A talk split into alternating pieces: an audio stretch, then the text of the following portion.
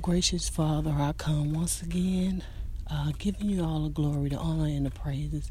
And on today, I just wanted someone to know what you put in my mind and my heart to take back. Take back whatever the devil has taken from you. Take back your mental strength. Take back your life over from drugs, abuse, anything, God. I just want them to take back. Today is a day of take back and release unto you. So, for everyone, I just want to say take back whatever's been uh, holding you down.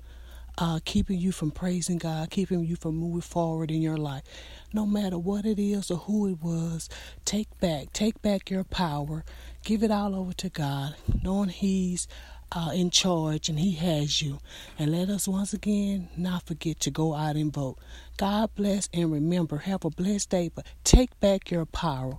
Take back what someone's taken from you.